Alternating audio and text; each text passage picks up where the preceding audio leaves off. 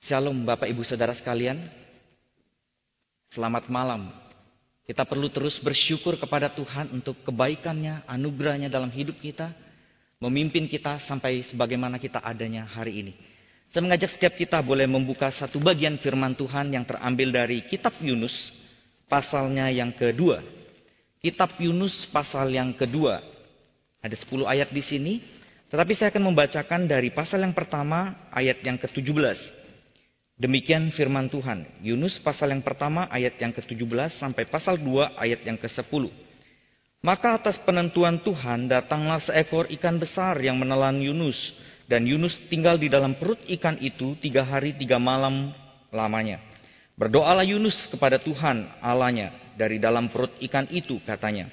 Dalam kesusahanku aku berseru kepada Tuhan dan ia menjawab aku. Dari tengah-tengah dunia orang mati aku berteriak dan kau dengarkan suaraku.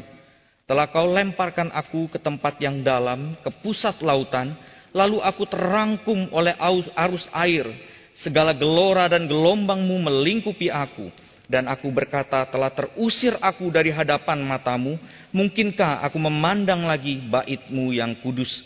Segala air telah mengepung aku, mengancam nyawaku. Samudra raya merangkum aku Lumut lautan membelit kepalaku di dasar gunung-gunung.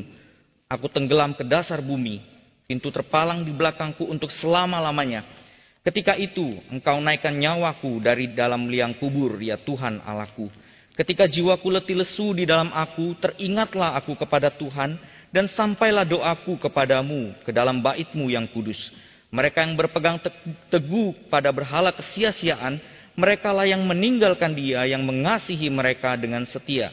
Tetapi aku, dengan ucapan syukur, aku akan kupersembahkan korban kepadamu. Apa yang kunazarkan akan kubayarkan. Keselamatan adalah dari Tuhan. Lalu berfirmanlah Tuhan kepada ikan itu, dan ikan itu pun memuntahkan Yunus ke darat. Saudara sekalian, hari ini kita berdoa untuk pelayanan misi. Dan kitab Yunus ini juga berbicara mengenai misi.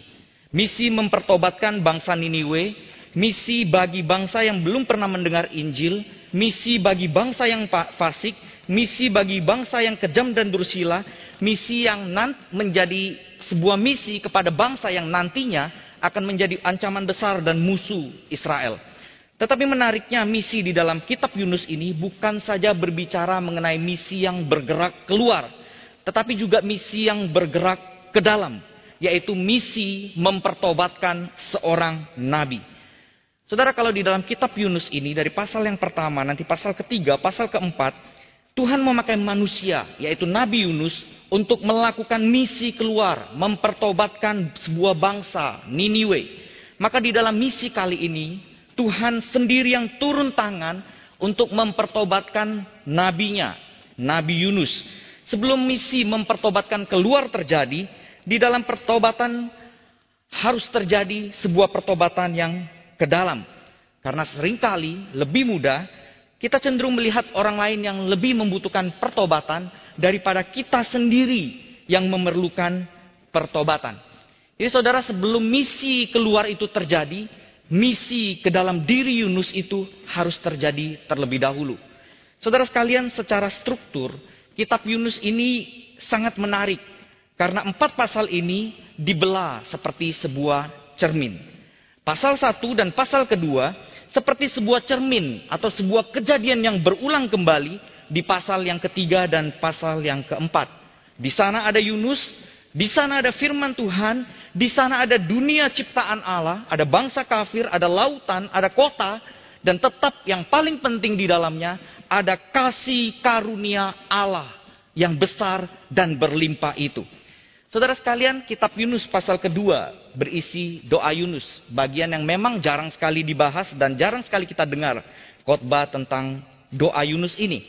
Nah, bagian ini adalah bagian di mana Yunus pertama kali dia berbicara kepada Tuhan di dalam doa. Setelah di dalam pasal 1, Yunus sama sekali tidak berespon kepada Tuhan lewat perkataan ataupun lewat doa, tetapi Yunus berespon kepada Tuhan dengan tindakan yang sengaja melawan Tuhan. Nah, ada yang menyebutkan pasal 2 ini sebagai sebuah bagian pertobatan dari sang nabi, Nabi Yunus. Tapi walaupun kemudian kita diragukan kembali ketika kita membaca pasal ketiga, KKR tersingkat sepanjang masa, dan pasal empat tentang Yunus yang marah-marah kepada Tuhan. Kemudian kita diragukan kembali, apakah benar sebenarnya seorang nabi ini, Nabi Yunus ini, benar-benar bertobat. Tapi itu bukan bagian saya, biar pembicara berikutnya aja yang pusing saudara ya. Nah saudara sejak dari pasal 1 sampai pasal 2 ini, perjalanan Yunus itu seperti sebuah perjalanan yang semakin ke bawah. Perjalanan yang terus turun. Pertama waktu Yunus diperintahkan oleh Tuhan pergi ke Niniwe, dengan sengaja dia pergi ke Yafo, Tarsis. Kemudian ketika dia menyewa kapal, dia naik ke kapal, dia sengaja turun ke bagian yang paling bawah daripada kapal. Dan sekarang di pasal 2 ini, Yunus ada di bagian yang benar-benar paling bawah dari bumi yaitu di dalam lautan. Nah, kalau di pasal 41, Yunus masih bisa memilih untuk berjalan melawan dengan sengaja perintah Tuhan, tidak ke Niniwe tetapi ke Tarsis, dan kemudian dilanjutkan dengan Yunus yang masih bisa memilih untuk tetap tidur, sekalipun ada badai yang besar, sekalipun ada semua orang bingung, semua orang sedang ketakutan, Yunus bisa tetap tidur dengan nyenyaknya di bagian kapal yang paling bawah. Dan maka di pasal yang kedua ini, Yunus sudah tidak bisa memilih lagi. Yunus dipaksa oleh Tuhan untuk benar-benar turun ke bagian bumi yang paling bawah. Ketika Yunus memilih untuk bisa pergi ke Tarsis, dia masih bisa memilih. Dia bisa memilih untuk turun ke kapal, bagian kapal yang paling bawah. Tetapi di bagian ini kita melihat Yunus sudah tidak bisa memilih lagi. Tuhan yang memaksa dia untuk turun ke bagian laut yang paling bawah, bagian bumi yang paling dalam. Saudara sekalian, Yunus ini nabi yang benar-benar bandel. Disuruh ngapain, dia tidak lakukan. Perintah dari Tuhan itu sangat jelas, tetapi dia tidak lakukan. Beda kalau perintahnya tidak jelas. Yunus adalah seorang nabi Tuhan yang dia punya doctrine of the knowledge of God. Dia tahu banyak tentang Tuhan, dia kenal Tuhan. Nabi Yunus juga akui di dalam pasal 4 ayat kedua siapa itu Tuhan. Tuhan adalah Tuhan yang penyayang, panjang sabar, berlimpah kasih setia. Tuhan adalah Tuhan yang pengasih. Tetapi Tuhan yang demikian menjadi Tuhan yang terus-menerus Yunus permainkan kesabarannya. Yunus terus mempermainkan kasih setia Tuhan. Itulah Yunus. Dia seorang nabi yang bandel. Nabi yang disuruh apa, dia tidak lakukan. Nabi yang tahu Tuhan itu baik, Tuhan pasti mengampuni, tetapi dia terus-menerus mempermainkan kasih setia Tuhan, kesabaran Tuhan. Terus memper, terus menerus mempermainkan Tuhan yang penyayang, Tuhan yang penyabar itu. Tapi saudara, ketika semuanya sudah melampaui batas kesabaran dan kesetiaan Tuhan, pada waktunya Tuhan sendiri yang akan turun tangan, menghukum, membereskan semuanya. Maka ketika Tuhan turun tangan, menghukum, membereskan semuanya, ini menjadi sesuatu yang sangat mengerikan sekali. Yunus sudah tidak bisa berbuat apa-apa lagi. Selain apa yang disebutkan di pasal 2 ayat yang pertama. Lalu berdoalah Yunus kepada Tuhan Allahnya. Tidak ada satu hal pun yang Yunus bisa lakukan lagi. Selain satu-satunya di pasal 2 ayat pertama. Yaitu berdoalah Yunus kepada Tuhan Allahnya. Dan ayat pertama sampai ayat yang keenam menggambarkan betapa menakutkannya kondisi Yunus yang dihukum oleh Allah. Betapa menakutkannya, mengerikannya kondisi Yunus ketika Tuhan sendiri turun tangan, mengejar, menghukum Yunus. Dicatat di ayat pertama sampai ke enam. Di sana Yunus dikatakan ada di dalam sebuah kesusahan yang hebat Yunus digambarkan seperti ada di dalam dunia orang mati. Dia ada di tempat yang dalam, di pusat lautan, di mana sang nabi Yunus terangkum oleh air samudra. Lumut lautan membelitnya, gelora dan gelombang melingkupinya, air mengepung dan mengancam jiwanya. Dan di ayat 6 akhir dikatakan, sang nabi dibawa sampai ke dasar bumi dan pintu terpalang untuk selama-lamanya. Saudara sekalian, sang nabi dikatakan ada di dalam sebuah keadaan yang nyaris mati, ada di dalam liang kubur. Tidak ada jalan keluar lagi bagi sang nabi. Saudara, ini keadaan yang sangat mengerikan sekali. Tetapi itulah keadaan yang sebenarnya. Betapa mengerikan kalau Tuhan suruh, sudah turun tangan dan batas kesabaran dan kesetiaannya itu terus-menerus dipermainkan. Mengerikan sekali kalau Tuhan sudah turun tangan karena kekudusannya terus-menerus dilanggar. Tuhan yang menyelamatkan betul adalah Tuhan yang kasih. Tetapi kita perlu ingat, dia juga adalah Tuhan yang adil dan Tuhan yang bisa murka. Tuhan pasti akan mengejar sampai ke ujung bumi setiap orang yang terus-menerus mempermainkan dirinya. Tuhan pasti akan menyatakan penghukumannya bagi orang yang terus-menerus mempermainkan kesabaran dan kasih setianya. Saudara, inilah pelajaran pertama yang kita pelajari hari ini.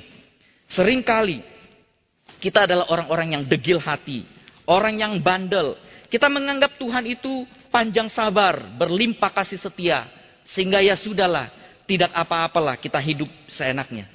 Kita tidak mungkin kita mungkin tidak seperti Yunus yang lari dari panggilan. Tetapi kita terus-menerus hidup di dalam dosa, menikmati dosa, bertobat hari ini, tetapi besok pagi-pagi sudah kumat lagi, bahkan lebih parah lagi. Hidup kita terus-menerus berkutat, mempermainkan Tuhan, melakukan segala sesuatu atas nama Tuhan, tetapi sebenar-benarnya hati kita jauh daripada Tuhan. Atau mungkin seperti Yunus yang di dalam pasal 1 ayat 9 menyebut dia sebagai seorang Ibrani, seorang yang takut akan Tuhan, tetapi justru hidupnya tidak menunjukkan bahwa dia adalah orang yang takut akan Tuhan. Saudara, hidup kita terus melawan Tuhan. Bahkan dengan sengaja kita melakukan dan melakukan apa yang Tuhan tidak perintahkan. Saudara ingat baik-baik, jangan pernah mempermainkan Tuhan. Betul dia panjang sabar, berlimpah kasih setia, pengasih dan penyayang, tetapi ketika semuanya sudah melampaui batasnya, maka Tuhan sendiri yang akan turun tangan. Dia akan menghajar, bahkan menghukum setiap orang yang terus-menerus mempermainkan dirinya. Saudara sekalian, Allah yang menyelamatkan, betul dia adalah Allah yang kasih. Tetapi dia juga adalah Allah yang adil. Dia Allah yang bisa murka dia Allah yang tidak segan-segan turun tangan menghukum orang-orang yang terus-menerus mempermainkan kesabaran dan kasih setianya. Itu bagian pertama, saudara. Allah yang menyelamatkan betul adalah Allah yang kasih. Tetapi kita perlu ingat, Allah yang menyelamatkan itu juga adalah Allah yang adil. Dia tidak membiarkan dirinya dipermainkan. Jangan main-main dengan hidup kita. Bagian kedua, saudara. Maksud sengaja journey of the deep. Yunus ke Yavo, ke Tarsis, di pasal 1 ayat 3 dicatat. Supaya Yunus di dalam pikirannya, dia bisa jauh dari Tuhan. Yunus berpikir, Tuhan tidak mungkin mengejar dia dan sampai ke Tarsis. Karena Tarsis adalah sebuah wilayah yang jauh. Betul saudara, pada akhirnya Tuhan tidak mengejar Yunus sampai ke Tarsis. Karena Yunus tidak pernah sampai ke Tarsis. Kemudian Yunus turun ke bagian kapal yang paling bawah dan tidur di situ. Yunus berpikir dia bisa sembunyi dari hadapan Tuhan. Tuhan tidak bisa menggapainya di bawah kapal. Betul saudara. Pada kenyataannya Tuhan tidak pernah mengejar Yunus sampai ke bawah kapal. Karena Yunus sendirilah yang akhirnya naik ke atas kapal. Bahkan ketika Yunus berinisiatif meminta orang-orang di kapal melemparkan dia ke dalam laut yang mengamuk itu. Yunus berpikir, kalau dia mati, maka semuanya selesai. Kita tidak heran saudara, Yunus punya hobi atau suka yang namanya mati. Di pasal 4, ayat 3, ayat 8, ayat 9. Tiga kali Yunus ngomong sama Tuhan. Lebih baik aku mati. Selayak-layaknya aku marah sampai mati. Tiga kali Yunus bilang sama Tuhan. Dia lebih memilih mati. Seorang nabi Tuhan lebih memilih mati daripada melakukan perintah Tuhan. Tetapi menariknya saudara, Tuhan tidak pernah kasih dia mati. Di Pasal yang pertama ayat 17. Dalam segala kedegilan hati Yunus, Yunus yang memberontak melawan Tuhan, Tuhan kirimkan seekor ikan, besar untuk menyelamatkan Yunus. Saudara banyak pemilihan kata yang sengaja di dalam kitab Yunus ini dari pasal 1 sampai pasal keempat. Pasal 1 ayat 17, Tuhan di dalam penentuannya mengirimkan seekor ikan untuk menelan Yunus. Menunjukkan ikan saja taat sama Tuhan. Kenapa manusia, nabi, bisa tidak taat kepada Tuhan. Dan hal yang menarik kemudian terjadi, saudara.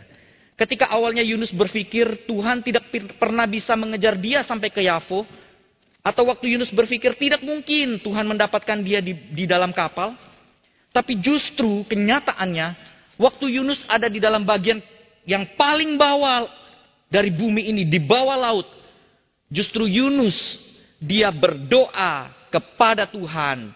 Dia berharap dan mungkin dia percaya bahwa Tuhan masih bisa mendengar. Menarik saudara. Tuhan tidak mungkin mengejar dia sampai ke Tarsis. Tuhan tidak mungkin bisa mendapatkan dia di bagian kapal yang paling bawah. Tetapi menariknya, waktu Yunus ada di dalam lautan yang paling dalam, justru dia berpikir dan masih berharap Tuhan mendengarkan dia. Saudara, kalau Tuhan mau balas atau ledekin ya, mungkin kira-kira jawaban Tuhan kayak gini. Oi, gak ada sinyal oi. Mungkin seperti itu ya. Saudara menarik sekali. Yunus dia datang berdoa kepada Tuhan. Saudara, tidak ada tempat tergelap di dunia ini di mana terang Tuhan tidak bisa masuk. Tidak ada tempat yang terlalu jauh sampai-sampai kasih Tuhan tidak bisa menjangkau. Tidak ada permasalahan yang begitu beratnya sampai Tuhan tidak bisa selesaikan. Tidak ada doa yang dipanjatkan dari tempat yang paling dalam bahkan di bawah bumi, di dalam laut, yang Tuhan tidak dengar. Semua doa Tuhan dengar. Tuhan mendengar setiap seruan anak-anaknya. Semua doa pasti Tuhan jawab sesuai dengan hikmat bijaksananya, sesuai dengan waktunya, sesuai dengan kehendaknya. Saudara, doa tidak pernah membuat kita dapat merubah rencana dan kehendak Tuhan di dalam hidup kita. Sebuah lagu mengatakan, Tuhan ajar aku berdoa, garku pekakan kehendakmu. Saudara, doa membuat kita semakin peka akan kehendak Tuhan. Doa mendorong kita semakin menyelaraskan kehendak kita dengan kehendaknya Tuhan. Doa mendorong kita untuk menjadi instrumen di tangan Tuhan untuk menggenapi segala rencananya bagi dunia ini.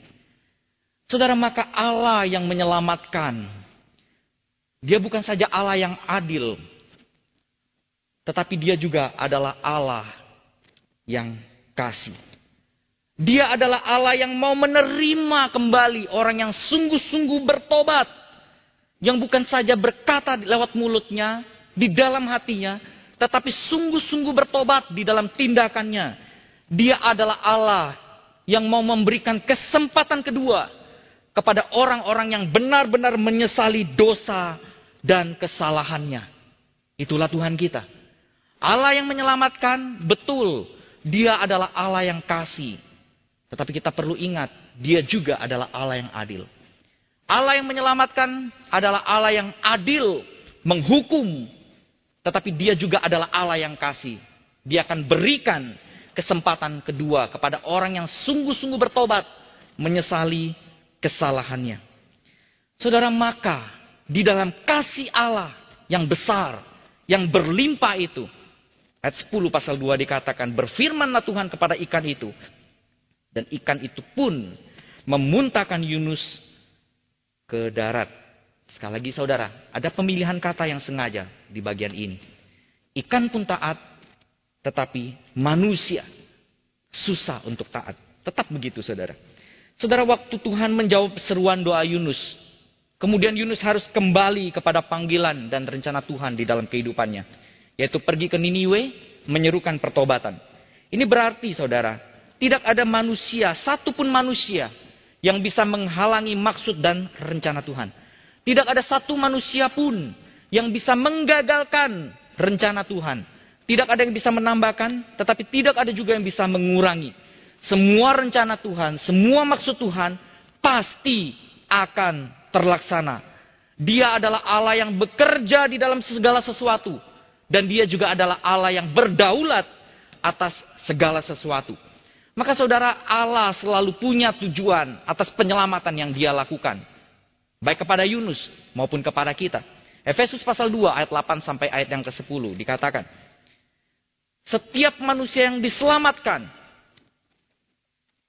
punya satu tujuan, yaitu untuk melakukan pekerjaan baik yang dipersiapkan Allah sebelumnya dan dikatakan dia mau supaya setiap kita hidup di dalamnya.